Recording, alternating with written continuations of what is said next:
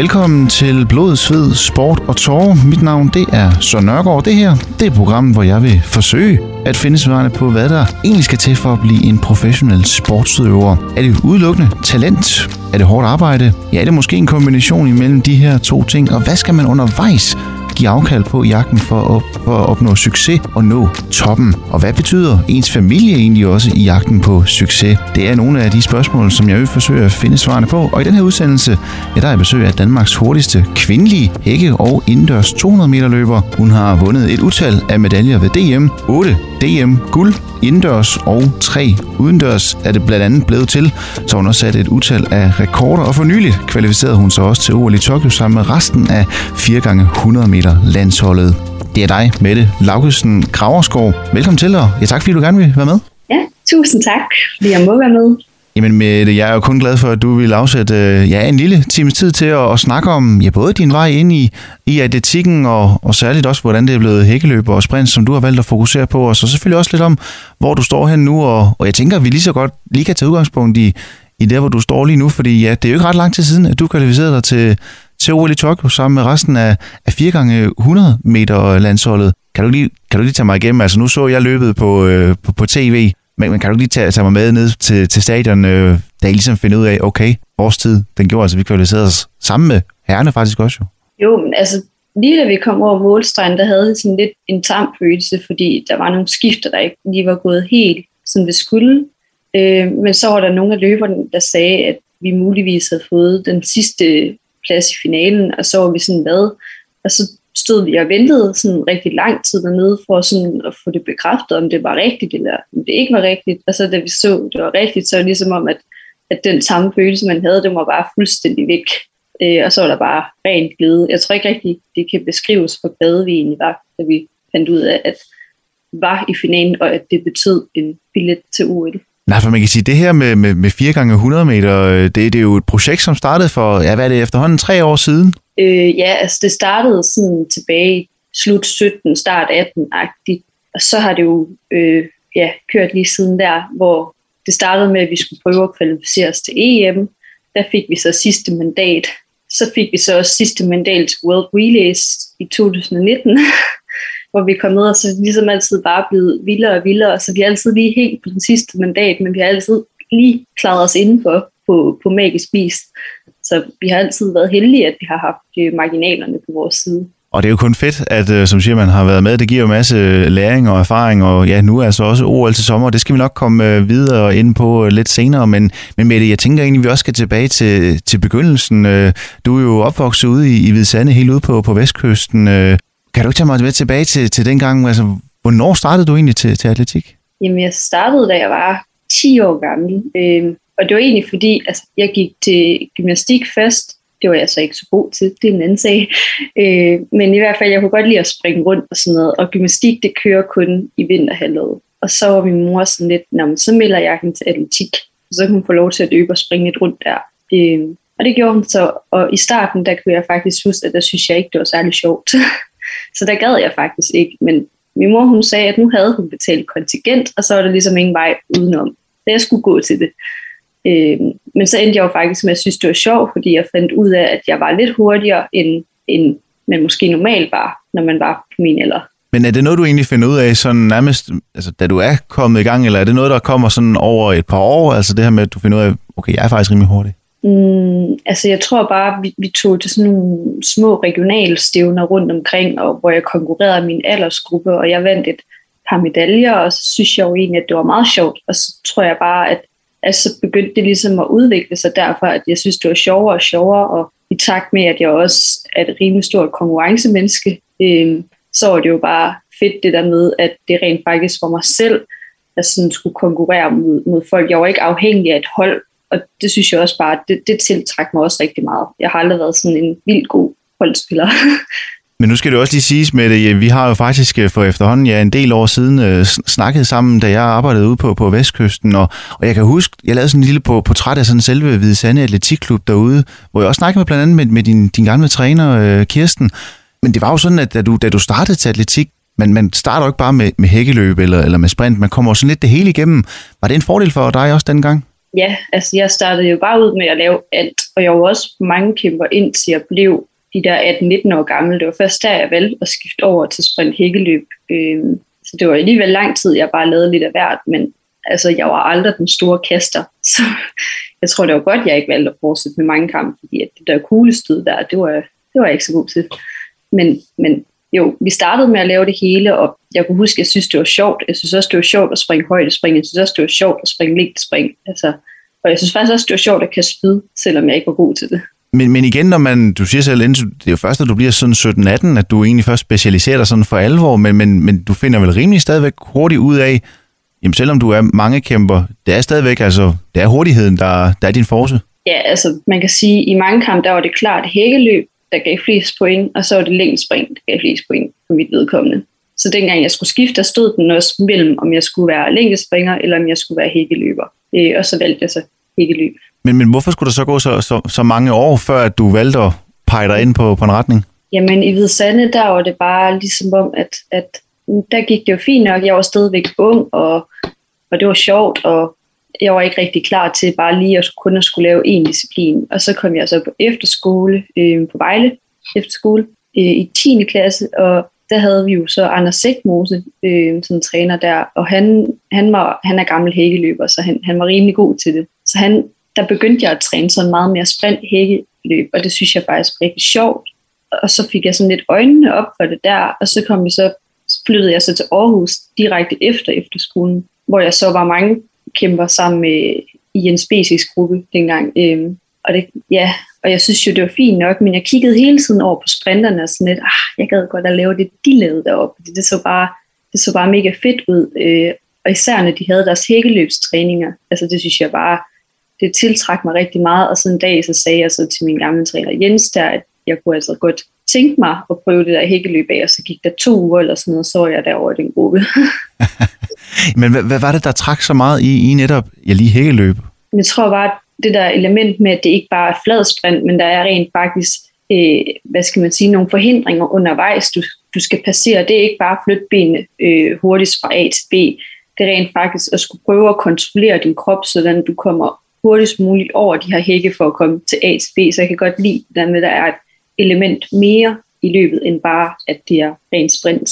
Så igen, altså konkurrence og udfordringen, øh, som ja. du siger, ja. Lige præcis.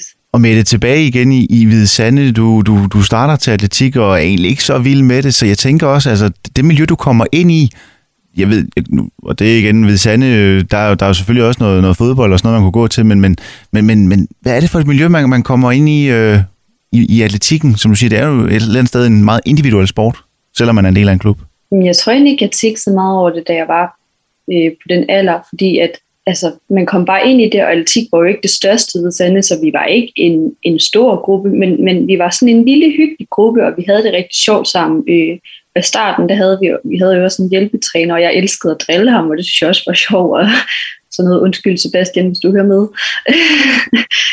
øh, så jeg tror bare, ja, vi havde den her lille klike, og, og vi havde det sjovt sammen, og vi havde det fedt sammen, når vi kørte til stævner sammen med Kirsten. Altså, der var bare god energi, og det var gode oplevelser, og og Kirsten, ja, hun var god til at finde de der stævner der og til os med. Kirsten der, ja, din gamle træner, hvad, hvad, hvad, hvad, betød, hvad betød hun også øh, for, for din, ja, både vejen ind, men, men også så sandelig udviklingen, du har været igennem? Altså Kirsten, hun betyder enormt meget for mig. Øh, hvis det ikke var for hende, så havde jeg nok ikke gået til atletik. Hun var, altså, hver gang man var sådan lidt, og man, man tvivlede lidt på, øh, på sig selv, så var hun sådan, jo Mette, du skal bare sige til dig selv, du kan, du skal, du vil. Og så kunne man gå rundt og sige det til sig selv, inden man skulle løbe. Og så var hun jo også bare altså, en herlig, skøn personlighed, og, en, og hun er virkelig en ildsjæl, altså, og stedig, der hun også.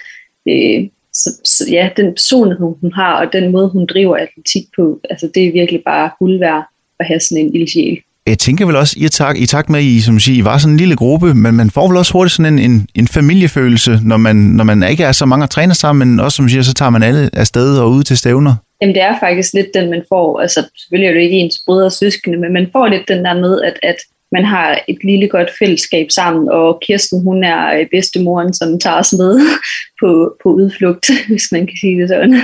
Og med det, da du så efter at have gået til atletik, øh, jeg ved ikke, hvor lang tid det går, før du egentlig får din, din første medaljer? Jeg tror faktisk næsten, at det var allerede var det første stævne til et regions, regionalstævne i Ringkøbing. Øh, ja, men jeg kan ikke helt huske, hvornår det var. Men, men hvornår går det så op for dig, eller hvornår bliver du sådan mere bevidst om, at okay, det her atletik, det kunne godt være, det var noget, man skulle, skulle satse lidt mere på? Jeg tror, det begynder at komme, når jeg er omkring de der 14-15 år, når vi kommer op. Fordi der fik man jo lov til at stille op til DM ungdomsmesterskaberne for første gang i sin aldersgruppe. Og der vandt jeg faktisk ikke medaljer. Øh, der var jeg sådan, jeg kom kun lige med i finalen, synes jeg, hvis jeg husker rigtigt. Men, men nu kommer man jo lige pludselig op og kæmpe mod alle fra hele landet, fra ens aldersgruppe. Og så kunne man jo godt se, okay, øh, jeg er måske ikke helt den bedste endnu, men det kunne da egentlig være meget fedt, hvis man blev en af de bedste. Og så tror jeg ligesom, at, at det gav noget blod på tanden og noget motivation til, okay, det vil jeg faktisk godt prøve. Jeg vil gerne vinde et ungdomsmesterskab en dag. Og så blev det jo ligesom målet. Og så da man så havde opnået det, så var det ligesom om, okay, jeg kunne faktisk godt tænke mig at vinde en medalje til DM Senior. Så blev det ligesom det næste mål. Så målene blev altid højere og højere og højere for hver gang, man havde slået det mål, man havde sat sig. Og på den måde, så blev det bare ved.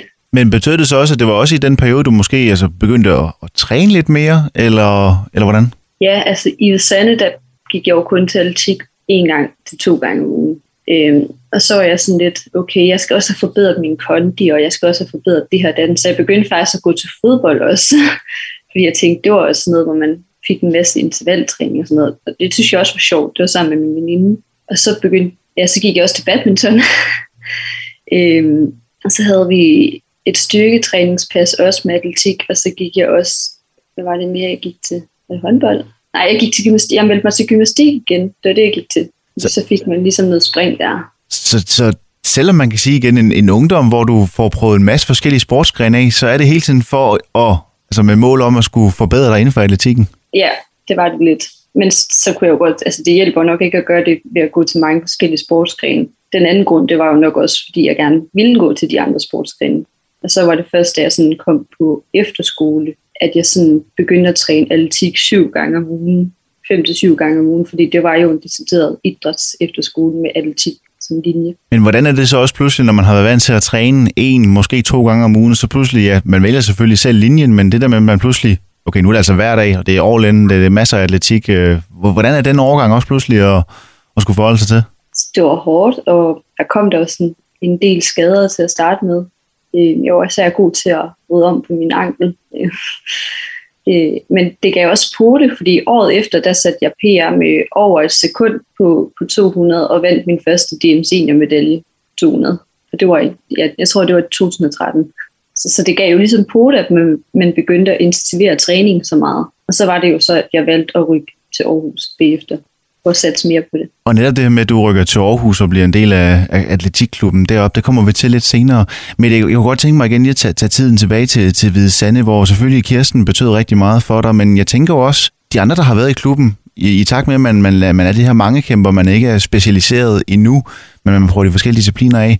I må også have haft et rimelig godt niveau, øh, alle sammen, altså har kunne presse hinanden. Mm, altså jeg tror, øh, altså i den alder, så tror jeg ikke, man tænker så meget over det, fordi der træner man egentlig bare sammen, fordi man synes, det er sjovt og hyggeligt at være sammen. Øhm, og vi var mange, altså der var, vi havde mange, øh, meget forskellige niveauer, vil jeg sige. Der var alt fra hyggealtik til alt fra dem, der rent faktisk også vandt øh, lidt, hvis man kan sige det sådan. Og det var både drenge og piger. Øh, så jeg tror egentlig bare, at, at vi hyggede os bare mest. Vi tænkte ikke over det der med at presse hinanden, men selvfølgelig så løb vi også mod hinanden til træningerne, og vi vil gerne slå hinanden. Og Mette, vi skal snakke videre om uh, din uh, fortsatte udvikling inden for atletikken. Det gør vi lige på den anden side af et lille stykke musik. Yeah, you got that yummy, yum, that yummy, yum, that yummy, yummy. Yeah, you got that yummy, yum, that yummy, yum, that yummy, yummy. Say the word on my way.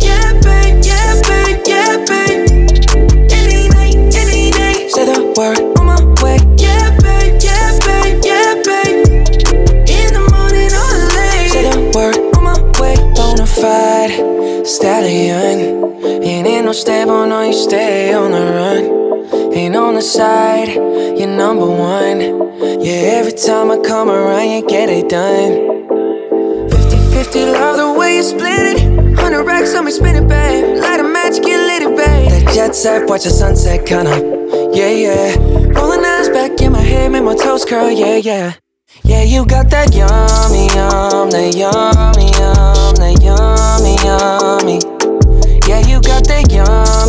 Yum, that yummy, yum, that yummy, yum. Say the word on my way, yeah, babe, yeah, babe, yeah, babe.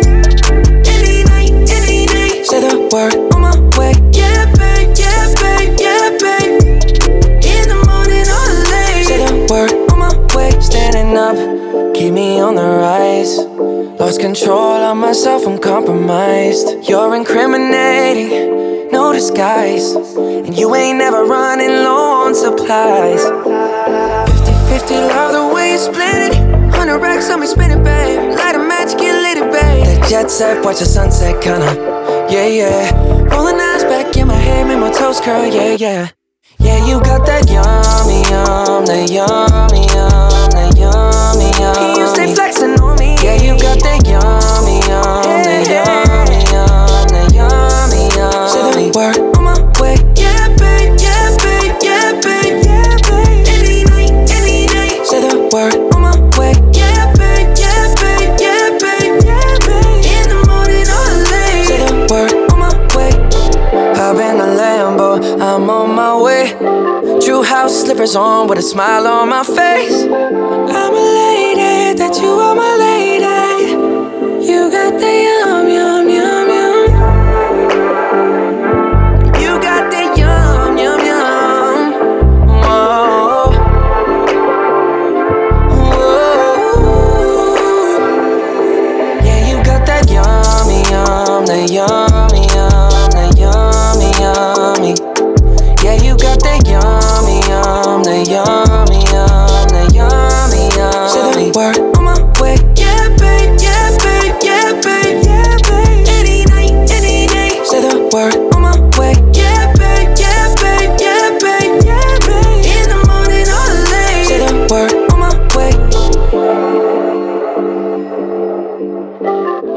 Stadig til Blod, Sved, Sport og Tår. Mit navn det er Søren Nørgaard. I dagens udsendelse så har jeg øh, Danmarks hurtigste kvindelige hække- og indendørs 200 meter løber med. Det er dig, Mette Laugesen Graverskov.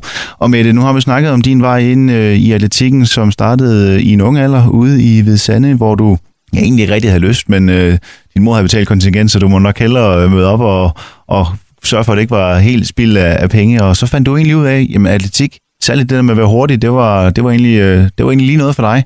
Men jeg kunne egentlig godt tænke mig, altså, fordi vi har har fornævnt, at øh, din, din træner ude ved Sande Kirsten her, hun, øh, hun spillede en rigtig stor rolle i, i ungdomsårene.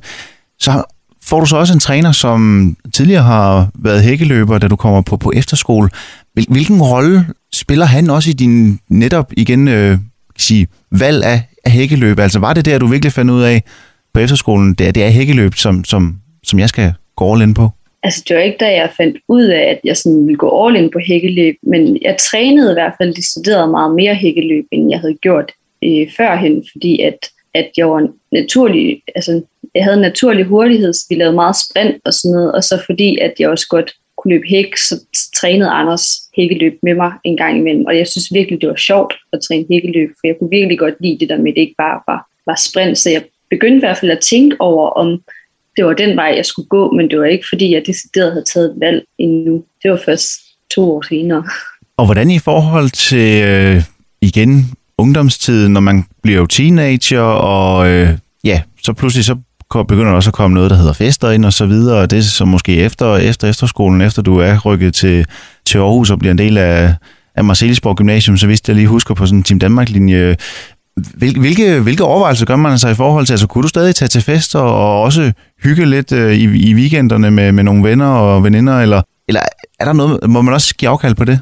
Man må i hvert fald give afkald på meget. Altså, det går ikke, at du tager til fest hver weekend, hvis du gerne vil være seriøs atlet. Det kan man ikke, fordi det, det ødelægger både restitutionen, og det ødelægger endda også søvnen, og, og det er ikke så godt. Men selvfølgelig kan man jo godt tage afsted en gang imellem, hvis man sørger for at planlægge det og sige, okay, i den her periode, der er der ikke nogen stævner eller noget. Det, I den her periode, der er det bare grundtræning, så der kan jeg godt tage afsted måske to gange, øh, hvis jeg vælger de weekender med lang mellemrum imellem eller sådan noget. Så det er ikke umuligt, og man kan, man kan godt få det passet ind, og man kan godt tage afsted en gang imellem, men man skal virkelig øh, sørge for at være, altså sørge for at planlægge det, fordi det går ikke, at man bare lige sådan tager afsted hver weekend. Men i, i og med, at du kommer efter efterskolen, fra en hverdag, hvor du træner atletik øh, hver dag. Jeg tænker også, du så også bliver ved med at træne meget efterfølgende. Så er det vel også stadigvæk, hvis man så tager i byen, jamen okay, jeg giver måske ikke maks gas, men så kan man måske godt drikke lidt, eller, eller hvordan, som de, de weekender, man så vælger ud. Ja, altså man kan jo også nogle gange bare tage afsted uden, altså uden at drikke, så kan man jo tage afsted lidt oftere. Øh, men hvis man gerne vil drikke, så skal man i hvert fald lige planlægge det ind i, at det ikke ligger op af et stort stævne, eller det ikke ligger i sæsonen, fordi at, at altså, jo, det, kan, det er der jo sikkert nogen, der gør, men, men for mig der er det lidt no-go, fordi at, altså, jeg gider ikke at ødelægge min restitution, og hvis man kommer og smadrer til træning og skal løbe marksprint, så er du bare meget udsat for at kunne få en skade i baglåret eller et eller andet. Så, så det er lige mere sådan at tænke sig om. Men, men jo, man kan sagtens, altså, og det har jeg jo også gjort i, i december måned, eller sådan noget, hvor man lige har taget sted en weekend og haft det sjovt. Ja, for jeg tænker, at selvfølgelig skal man, selvfølgelig skal man også have tid til at, at kunne hygge sig. Det skal jo ikke være, hvad som siger, øh, at man kun er all in, og så må man vælge alt andet fra. Der skal selvfølgelig, men det handler om at finde en rigtig balance, ikke også? Det er sur røv det hele, hvis man kan sige det sådan. Men, men skal være klar over, at man må give afkald på meget. Og hvis man gerne vil fest med sine venner hver weekend, men så er sporten nok ikke noget for en. I hvert fald ikke på det niveau, som, øh, som du så kører i øh, i dag selvfølgelig. Mette, hvordan i forhold til også din, øh, din, din, din familie ude i, i Hvide Sande, hvordan, hvordan har de været i den her i den her den idé, i den her udvikling, du har været også med atletikken? Altså, for de kan vel også se på et tidspunkt, i takt med, at du ja, selvfølgelig selv øh, tager til stævner, du vinder medaljer, øh, du bliver ja. bedre og bedre. Hvordan har deres opbakning og støtte været undervejs, øh, fra du øh, startede med egentlig slet ikke at ville gå til atletik, til egentlig at kunne se, at øh, det, det gik da egentlig meget godt? De har altid støttet mig, øh, og, og de har altid været en kæmpe stor øh, klippe bag mig, og hvis, altså, især min ungdomsår, hvis jeg manglede penge til en eller anden træningslejr eller sådan noget, så var min mor altid sød og, til at låne mig penge, så jeg kunne komme afsted og sådan noget, så de har, de har bare været der. Øh, også fordi at jeg har jo måttet sige nej til rigtig mange familiefødselsdage og alt sådan noget, fordi at så var der det ene stævne, eller så var der det andet stævne, og de har bare altid været super forstående. Øh, ja, og hæpper på mig, hvis man kan sige det sådan. Og, og hvordan er det netop at have den opbakning, som du siger, altså familiefødselsdag, man ikke kan komme med til, fordi der ligger et stævn oveni. Altså, hvordan er det så at vide, at man, at man har den opbakning hjemmefra? Jamen, det er super dejligt. Øh, det betyder rigtig meget for mig, at, at de støtter mig, og at de forstår det, og og de forstår, hvorfor det er så vigtigt for mig. Fordi for mig der er det jo ikke bare sport. For mig der er det mit arbejde, men det er også mere end bare mit Altså det, det er min passion. Så det, det er dejligt, at altså mine forældre de forstår ikke rigtig sådan sport som sådan, men de forstår, hvor vigtigt det er for mig, og derfor forstår de, hvorfor at jeg ikke kan komme. Og med det, jeg vil godt lige springe lidt tilbage igen, øh, fordi øh, du siger jo egentlig til dit første stævne, øh, dengang du stadig er i Hvide Sande, der, der får du allerede medalje. Kan, kan, du, kan du huske, hvordan den der følelse er øh, at, at sidde med sin første medalje i atletik? Overhovedet ikke. jeg var så ung, at jeg kan bare huske, at vi tog stævner, og så løb vi, og så, og så vandt vi nogle medaljer, men det var ikke, det var ikke noget særligt stort stævne, det var bare et, et lille stævne i Ringkøbing. Men, men så lad mig, så lad mig tage udgangspunkt i, da du første gang er til, til ungdoms øh, DM, hvor du siger, der vinder du ikke medalje, der finder man ud af, okay, jeg var måske øh, god ude i lokalsamfundet, men, men der er pludselig nogen, der er bedre. Du sagde selv, det gav mere blod på tanden og mere motivation, men hvordan brugte du det som netop øh, motivation til at, at blive endnu bedre? Øh, var det ved at, at, at træne mere fokuseret på nogle ting, eller var det flere træninger om ugen, eller hvordan ændrede det din, øh, din tilgang til, til atletikken? Jamen, det var jo lidt det der med, at, at så begyndte jeg at sætte på det der mål med, okay, jeg vil rent faktisk gerne vinde et DM-ungdomsmesterskab, fordi at, at jeg kunne godt se, at jeg ikke var den bedste. Øhm, og det, det irriterede mig også lidt, fordi jeg er sådan et kæmpe stort konkurrencemenneske, så jeg vil jo gerne være den bedste. Øh, og så, ja, så begyndte jeg jo bare at træne mere ved at gå til alle mulige forskellige sportsgrene i første omgang. Øh, så senere, da det så blev mere seriøst, så, så, øh, hvad hedder det, så begyndte jeg jo at træne mere atletik om ugen i stedet for. Jeg kan ikke huske, hvornår jeg vandt. Jeg tror, jeg var var det 16-17 år eller sådan noget, hvor jeg vandt mit første ungdomsmesterskab i den aldersklassen. Det, det tror jeg, det var. Men er det også der omkring, du, du kommer ind omkring øh, noget, noget landshold, eller hvornår er det? Øh... Øhm, landsholdet, er det først, det er først, da jeg bliver 18-19 år deromkring. Øh, I hvert fald, ja, hvis det gælder seniorlandsholdet. Ja, nej, nu tænker jeg også bare, altså ungdomslandshold, øh, der er vel også noget, nogle, nogle samlinger, man kan, man kan blive en del af, eller, eller er det bare, hvor man bliver holdt mere øje med, når man gør det godt til de her ungdoms eller hvordan? Jamen, altså dengang jeg var 16-17 år, der havde vi sådan noget, øh, sådan noget talentudviklingsarbejde, øh, hvor man kunne komme til Aarhus og, og træne, hvor man havde de der samlinger øh, nogle gange. Altså sådan, ja, der blev lavet sådan nogle weekendsamlinger, tror jeg, det var det hed, hvor der, der blev nok lavet en hver, hver anden måned eller sådan noget, så kunne man komme hen øh, og få noget, altså, få noget god træning og få, no, få nogle råd fra de træner, der var der, som, som ligesom var landsholdstrænerne, og, sådan, ja, og så kunne Kirsten spare med, spare med de andre trænere, og, sådan, og så kom man jo så hjem og havde måske fået nogle nye øvelser og var blevet nogle erfaringer rigere. Så, så det kørte lidt sådan, i hvert fald dengang jeg var, jeg var ung. Det så ændrede sig i dag. Ja, fordi hvordan fungerer det så i dag? Det fungerer meget bedre i dag.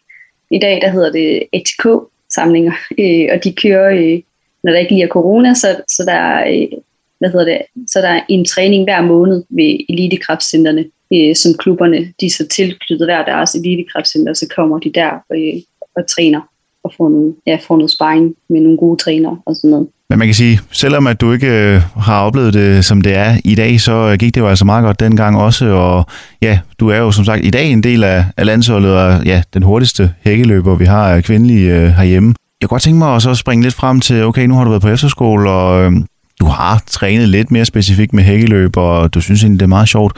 Du flytter så til Aarhus og bliver en del af deres atletikklub derovre. Det er vel så også der, du går all in på, på hækkeløb. Men hvor lang tid går der egentlig fra, at du er rykket til Aarhus fra, fra efterskolen til, at okay, nu, nu, nu er det hækkeløb og sprint, som, som jeg skal gå, øh, gå efter? Der, der gik lige et års tid. Øh, jeg flyttede til Aarhus i, var det i 13? Det må det have været. Det var der, jeg øh, ja, var færdig med efterskolen. Og så kørte det faktisk et halvandet år, for jeg skiftede først i foråret 15 til sprint hækkeløb.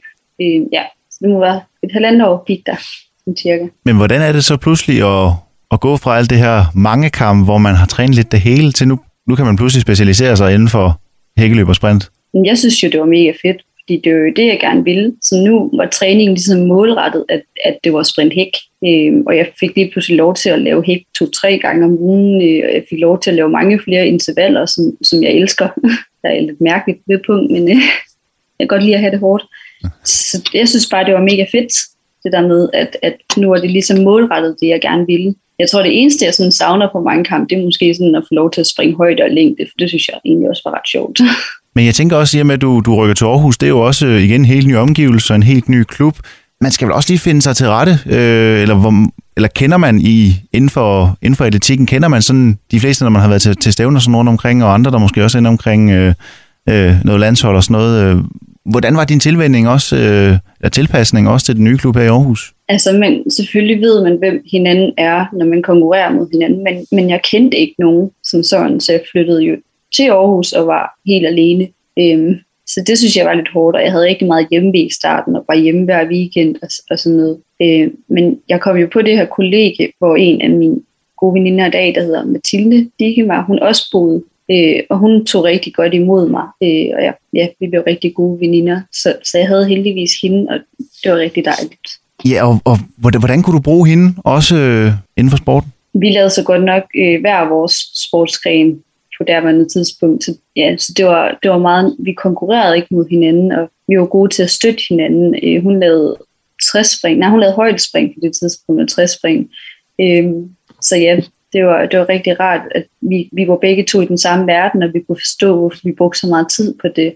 Og samtidig var vi også begge to sådan nogle typer, der ikke rigtig gad at tage til fester for at drikke. Øh, så på den måde, så kunne vi også godt forstå hinanden. Øh, fordi mange af, af, af dem, jeg gik i klasse med, øh, det kommer ind på, hvilken sportsgren man laver, men, men de kunne godt tage til fest og sådan lidt ofte og, og tage i byen og sådan noget. Men jeg tænker også i takt med, at man så pludselig har, jeg ved godt, okay, så langt er der måske heller ikke fra Aarhus til Vidsande, men, men familien er stadigvæk pludselig et stykke væk. Man kan ikke bare lige øh, gå rundt om, om hjørnet eller køre fem minutter, så er man hjemme ved, ved familien. Så det at man pludselig har, som siger, en, en veninde, som man, man er tryg ved, og, og man kan støtte sig op af, fordi hun, ja, hun kender en situation og, og, og ved, hvordan, øh, eller, ja, hvordan, man, hvordan man har det, ikke også? Altså, man pludselig har det tæt på, det må også have givet rigtig meget. Ja, det er helt sikkert. Altså, jeg, vi har brugt hende i hvert fald meget i starten, og øh, nu ser vi så ikke hinanden så tit mere, fordi vi har så travlt begge to i vores hverdag, men vi er stadigvæk øh, mega gode veninder og, og sørger for sådan at, at spise sammen en gang imellem og sådan noget. Så, så det, var virkelig, det var virkelig rart, at vi havde hinanden, ligesom vi kunne støtte hinanden, eller vi kunne støtte, vi kunne støtte os op af hinanden. Og Mette, du har jo så udviklet sig som sagt til at, at være Danmarks øh, hurtigste kvindelige hækkeløber 200 meter øh, og sat utallige rekorder. Hvornår, hvornår begynder du at, og så begynder at tage til udlandet og, og tage stævner? Altså er det først, når man, når man, når man rammer det her landsholdsniveau, eller, eller er det også før, man kan tage til, til stævner i udlandet? så man kan sagtens tage til stævne og udlande sine ungdomsår også. Vi var også oppe i Sverige en del gange, øh, da jeg var 15-16 år op efter. Øh, så det behøver man ikke at være på landsholdet på at gøre. Men, men hvornår, hvornår tog du så afsted første gang til, til stævner i udlandet? Det gjorde jeg, da jeg var 15. Og det var primært Sverige til at starte med. Så langt væk var det heller ikke. Men, men stadig det der med, at man, man også pludselig kan blive, ja, blive udfordret af, af andre nationaliteter ikke, end, end kun de danske. Altså det, det må også have givet lidt ekstra, øh, både i forhold til, som du siger, jamen, hvordan ligger man pludselig også internationalt, men også ja. i forhold til, til ens træning. Jo, men helt sikkert. Altså det der med, at man kom ud til udlev, eller udlandet, og man fik jo bare tæsk af de der svensker der, for de var bare mega gode. øhm, så det gav jo også noget, hvor man tænkte, okay, de er faktisk ret gode udlandet. Jeg gad da godt at være lige så gode som dem. Jeg ved, om det kunne lade sig gøre. Og så begyndte man jo ligesom at, at drømme endnu større, hvis man kan sige det sådan. Og så begyndte man jo ligesom at træne mere målrettet efter det. Så på den måde, så blev målen jo også lige pludselig større i takt med, at man udviklede sig. Du siger selv, at du har, du har altid været sådan en rimelig stort øh, konkurrencemenneske, men, men den her mentalitet, du også har med, at øh, som siger, hele tiden sætter delmål, jeg vil gerne være bedre end de andre, og det skal jeg blive på den og den måde. Hvornår får du egentlig det her mindset? Er det, er det helt tilbage i de unge år, eller er det der, man begynder at, og ja, deltage i de her stævner og, og ligger i toppen? Jeg tror altid, det der mindset, det har ligget i baghovedet af mig, uden at jeg egentlig har vidst det. Og så det første her i de senere år, hvor jeg begyndte at registrere, okay, jeg kan egentlig godt se det nu, fordi at jeg startede jo med at sætte mig de der små mål, og målene blev bare vildere og vildere og vildere. Øhm, og ja, man kan sige, at efter man ligesom havde vundet DM senior og sådan noget, så begyndte man jo at drømme, den gav videre, man kunne komme til et EM en gang. Altså sådan, så det blev jo hele tiden, hele tiden meget større. Og med det, i takt med, at du er blevet bedre og bedre, øh, så har du også stadigvæk ved siden af øh, haft tid til også at, at studere. Du øh, studerer på Aarhus Universitet. Det snakker vi videre om lige efter et kort stykke musik.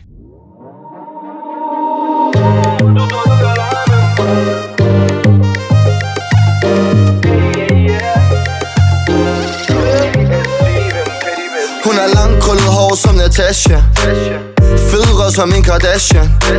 Alt er præcis som det skal være. Vi laver ildebrand i byen, giver os plads, ja. Ved hun har hørt hvad de siger om os, så hun kan lide det. Der er ikke så meget jeg rykker lige til. Altid i gang, du ved jeg gør min ting. Hvis du også er på, så bevis det. Du siger jeg er ikke den eneste ene Der prøver at være den eneste ene. Men du ved jeg har Noget du ikke kan få andre steder.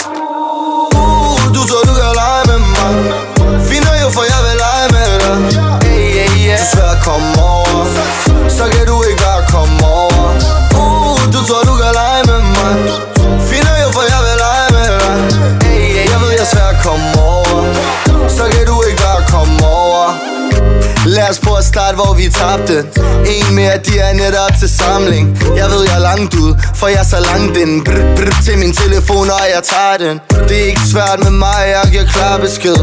Vær at holde på, det der er mange, der ved. Iskold og brandvarm på samme tid. Jeg ved, hun kan lide mig, fordi jeg er anderledes. Du siger, jeg er ikke den eneste ene Der prøver at være den eneste ene. Men du ved, jeg har Noget du ikke kan få for nogen andre.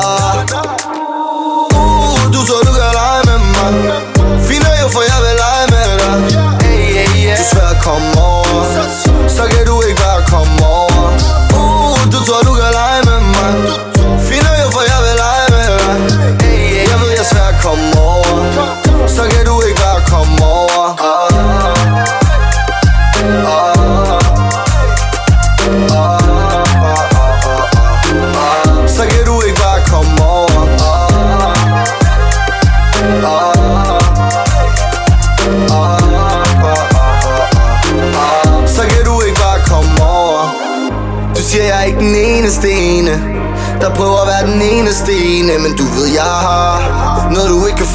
steder.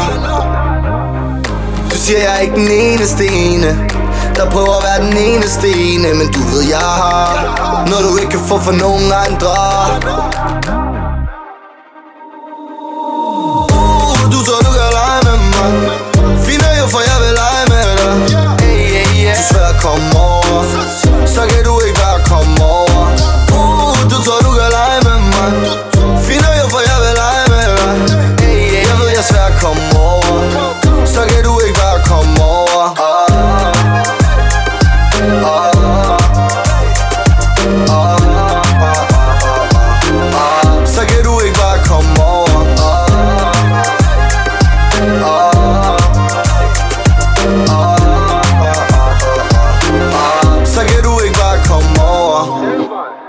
Lytter stadig til Blodsved Sport og Tor. Mit navn det er Søren Nørgaard. Og i dagens udsendelse så har jeg øh, Hække og sprinter Mette Laugesen Kraverskov med. Og Mette, vi har snakket om din vej ind i atletikken, din ungdomsår øh, ude i Hvide Sande, som efterfølgende både på et ophold på øh, Vejle Idrætsefterskole, hvor at du også fandt ud af, at øh, atletik det var stadig sjovt, selvom man dykkede det øh, nærmest øh, alle ugens syv dage.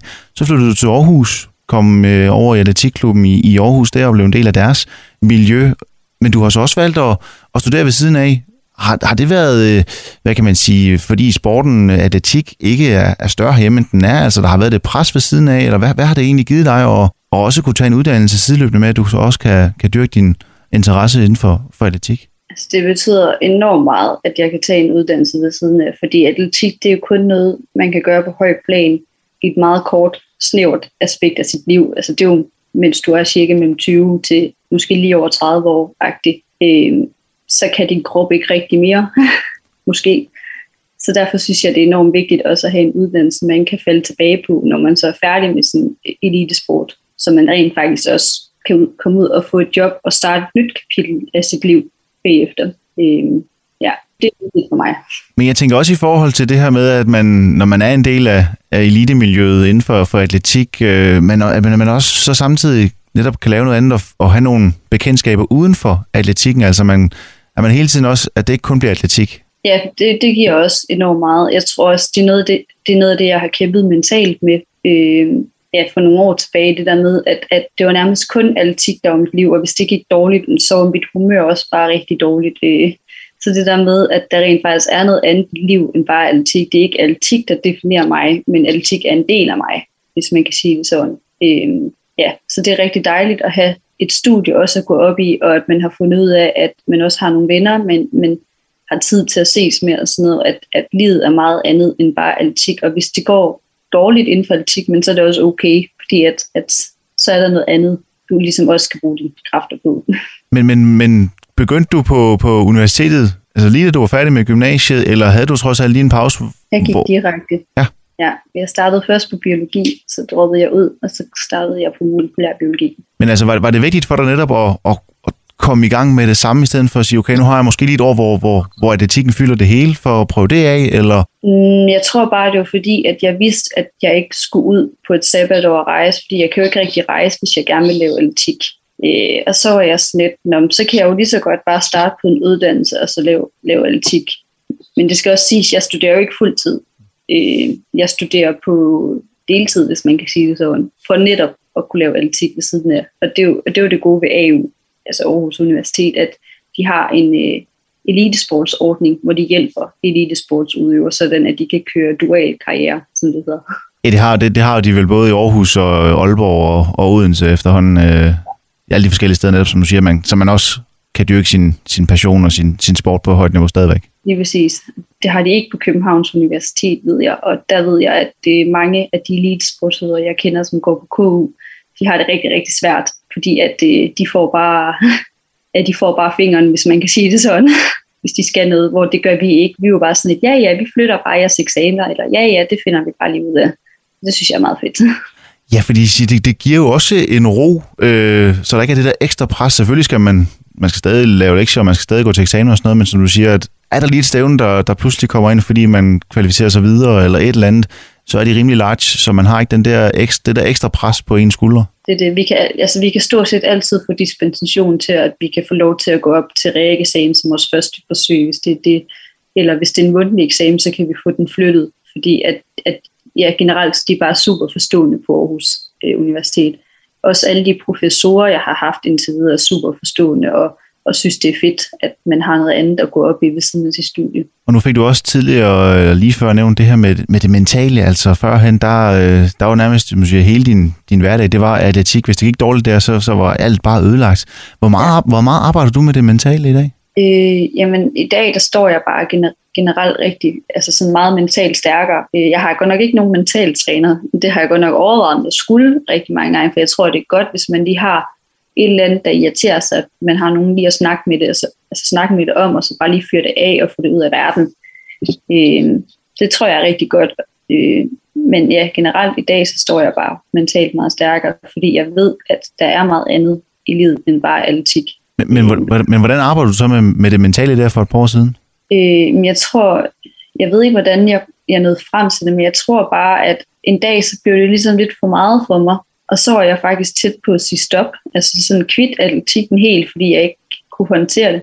Men, men så tror jeg egentlig bare, at jeg begyndte at tænke, okay, øh, nu leger vi lige mentalt, at du ikke er professionel atlet mere, eller at du ikke, øh, hvad skal man sige, at du ikke dyrker atletik på høj plan mere. Og så tror jeg bare, jeg sagde til mig selv, nu går du til atletik, fordi du synes, det er sjovt at gå til atletik. Nu går du til atletik, fordi du føler, du får energi af at komme og træne. Nu går du ikke til atletik, fordi at du har alle de her høje forventninger til dig selv, og du sætter det der store pres til dig selv. Nu, nu, nu fjerner du lige det. Nu har du ingen forventninger til dig selv. Og så er det ligesom om, at da jeg begyndte sådan bare at sige til mig selv, at, at eller lige i hvert fald det der halve år der, hvor jeg sådan, okay, det var, det var lige grundtræning, så det var derfor, så var jeg bare sådan lidt, altså da jeg begyndte at sige til mig selv, okay, nu går du bare til atletik, fordi du, du får energi af at komme og træne. Så er det ligesom om, at så begyndte træning at gå rigtig godt, fordi jeg, jeg overanalyserede ikke alting mere. Jeg, over, altså jeg tænkte ikke over, hvorfor løber jeg de her intervaller? Burde jeg ikke løbe længere intervaller? Jeg burde lave den her styrkeøvelse også. Jeg burde lave det der. Ej, min konkurrenter laver det der. Det tænkte jeg slet ikke over mere. Nu gjorde jeg bare, hvad der blev sagt, og kom bare og, og, og ned det, fordi jeg synes, træning var sjov. Og så er det ligesom om, at så begyndte resultaterne også bare at gå mega meget op af. Øhm, men så i takt med, at det selvfølgelig også begyndte at gå rigtig godt igen, så er der jo begyndt at komme nogle forventninger igen. Men i modsætning til dengang, hvor jeg ikke rigtig kunne håndtere det, så kan jeg godt håndtere det i dag, fordi at, at jeg husker mig selv på den periode, og hvordan det var, jeg havde det i den periode, og det gider jeg ikke tilbage til, så jeg er sådan meget, det er fint nok at have forventninger til sig selv, det er fint nok at have drømme til sig selv, man skal bare huske på, at man er ikke atletik, men at, at atletikken er en del af en, og det, det synes jeg har hjulpet mig rigtig meget. Og den her, den her svære periode, øh, den her hårde periode, du havde dengang, er det, er det også en periode, hvor man, hvor man bruger øh, måske sin tidligere træner, øh, sin familie, eller, eller arbejder du meget med det selv? Jeg lukkede mig faktisk meget inde, hvis jeg skal være helt ærlig. Øh, min træner vidste ikke, hvordan jeg havde det. Mine forældre vidste ikke, hvordan jeg havde det. Mine veninder vidste ikke, hvordan jeg havde det. Jeg gik bare rundt og ligesom puttede et, et, hvad skal man sige, et smil på fjeset. Og så var alt jo godt. Men, men inderst inde, så havde jeg det jo enormt skidt. og det var jo det var helt tilbage. Hvornår var det? Det var i 2017, tror jeg, hvor det var værst-agtigt. Øh, ja, så kørte det jo lidt fra, fra 17 til 19-agtigt, hvor jeg sådan, men, men i 18 og 19 var det ikke så slemt. Men der gik jeg rundt og havde alle de her tanker, og, og havde de her kæmpe store, enorme forventningspres til mig selv, og, og skide usikker på mig selv, og følte ikke, at jeg var god nok, og alt det der. Øh, ja, Men var, var det så fordi, man ikke vil... Altså, er det fordi, du var for stolt til ikke at ville, ville, ville åbne op om det, eller hvordan... Øh... Jeg tror ikke rigtigt, at jeg kunne sætte ord på, hvordan jeg havde det, for jeg kunne ikke forstå, hvorfor jeg havde det, som jeg havde det, fordi at, at året for inden var det jo gået rigtig godt med atletik. øh, Så jeg, jeg kunne ikke rigtig forstå, hvorfor at, at jeg ikke sådan var glad, eller hvad man skal sige det. Altså, så jeg gik bare rundt og hele tiden prøvede at finde en løsning på, hvorfor jeg havde det, som jeg havde det, og kunne ikke rigtig sådan se en vej ud af det, sådan før at, at, at jeg sådan sagde til mig selv, at nu går du til atletik, fordi du synes, det er sjovt. Så det, det var først, da jeg sådan, ligesom kunne finde ud af at tage presset af mig selv, for det var mig selv, der havde lagt det pres på mig. Det var jo ikke andre, der havde lagt presset på mig, men jeg følte jo, at det var de andre, der havde lagt presset på mig. Men i virkeligheden, så var det jo mig selv.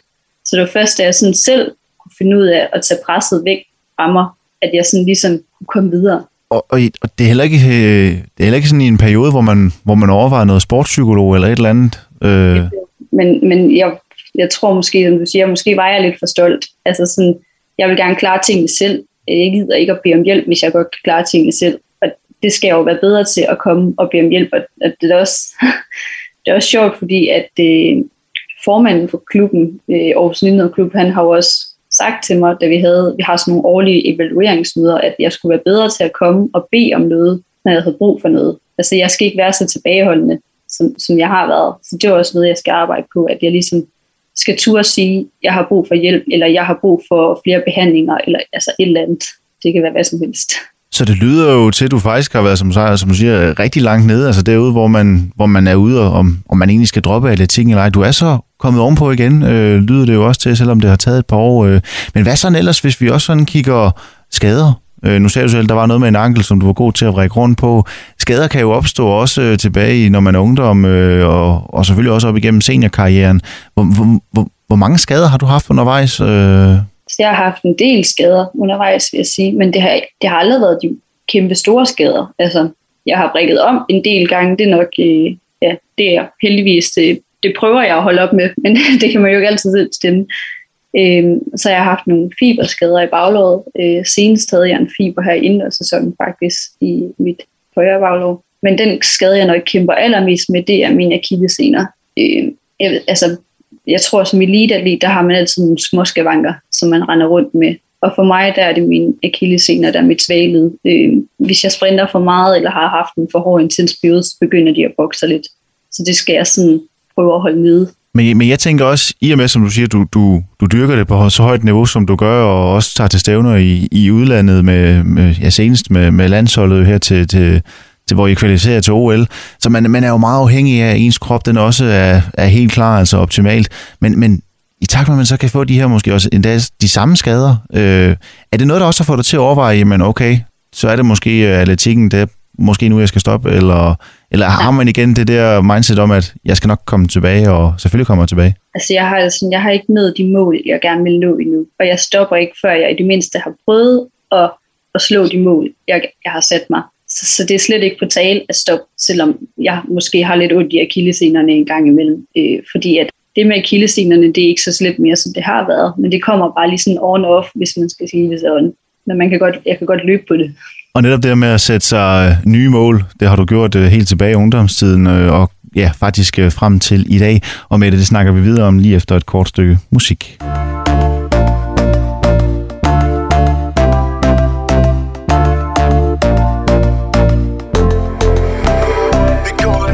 Fyldte klubber, koncerter, hoteller, motorvej. Hostlet så meget, at man skulle tro, at der var to af mig. Forstår de andre, der tog en streg eller faldt i flasken? Vi satte alt, vi tør ikke tænke på, hvis det går i vasken. Så skru op i nat og party i min minibus. For det første er der stille, man hører tinnitus To flasker champagne, som vi trækker fra. Minus og minus, ikke? Det giver plus. Den her for alle de somre Hvor vi stod bagerst i køen med tomme lommer. Men stadig følte, at alt kunne ske Hvis bare vi lærte CPR på vores falske idé. Sodavandsflasker med slave vodka. Har været real siden Snake på din Nokia. Jeg så på himlen, da jeg vågnede i morges. Og tænkte, den her sommer, den er vores. De siger, bliv rig eller dø, mens du prøver på det. Jeg dør for at dø og blive til historie Rulle op med mit crew i en A8 Taget flået af, råbe, fuck vi gjorde det, men ikke vi gjorde det. Jeg tror aldrig, jeg har drømt om mere. End at se din navn i lys Og når vi lander, ved de, hvem vi er. Yeah, sender vi uden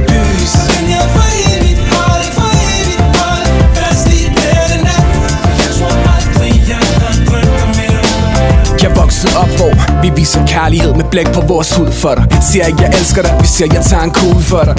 Kommer nok lidt for tidligt i gang. Vores venner siger, det har ramt, selv danskerne har accent herude. De talte et andet sprog, der hvor jeg boede.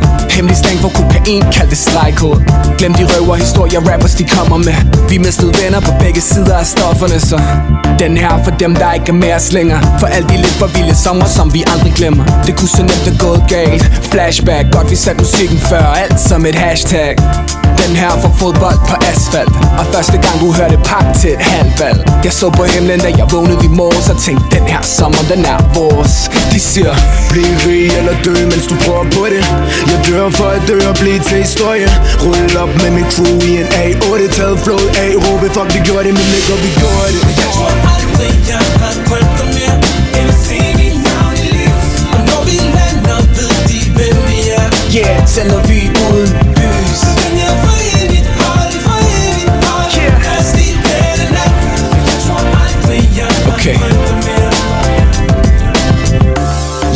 om det, men værd at vente på. Stadig nogle af dem, der gjorde det uden et talentshow Hvis de bare kunne se os nu Vi gjorde alt det, de sagde, vi ikke kunne. Vejen var lang, men vi blev ved med at gå. Ride or die, til mit hjerte går i stå. Uh, Hvis de bare kunne se os nu Vi gjorde alt det, de sagde, vi ikke kunne. For jeg tror aldrig, jeg har drømt om mere. End at se din navn i lys Og når vi lander, ved de, hvem vi er. Yeah, sender vi uden lys Men jeg for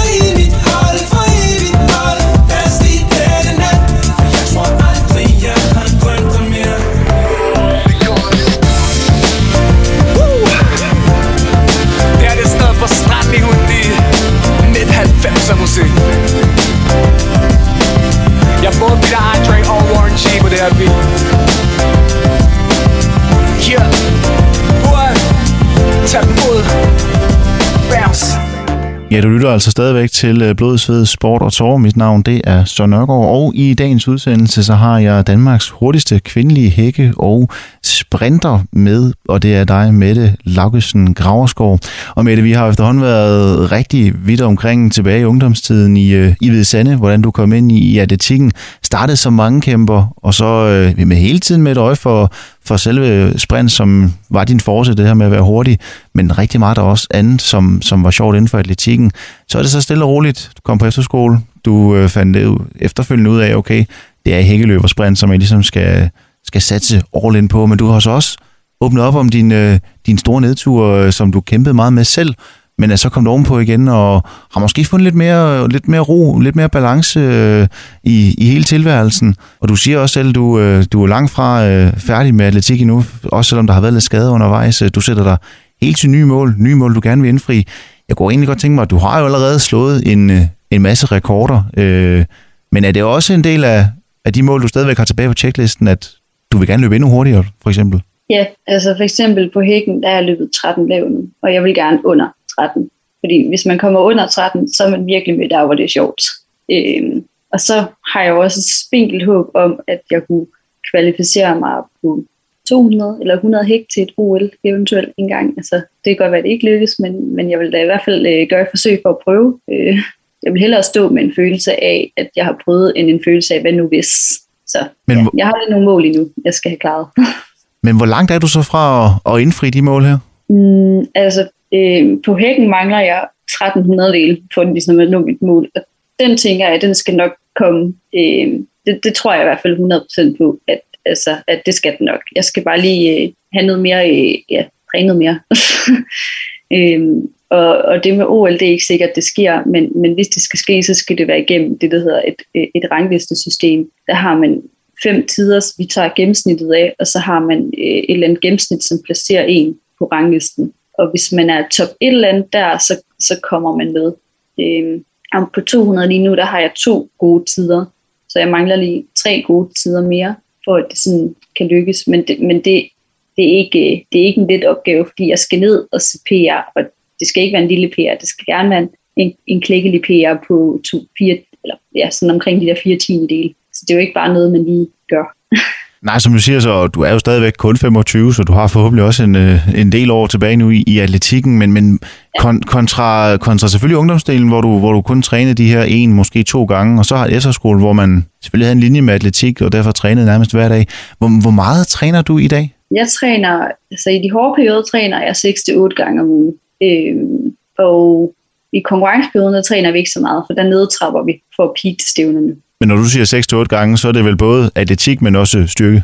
Ja, det er for eksempel, hvis vi tager en hård uge, så der er tre styrketræninger om ugen, og så er der øh, fire løbepas, tror jeg.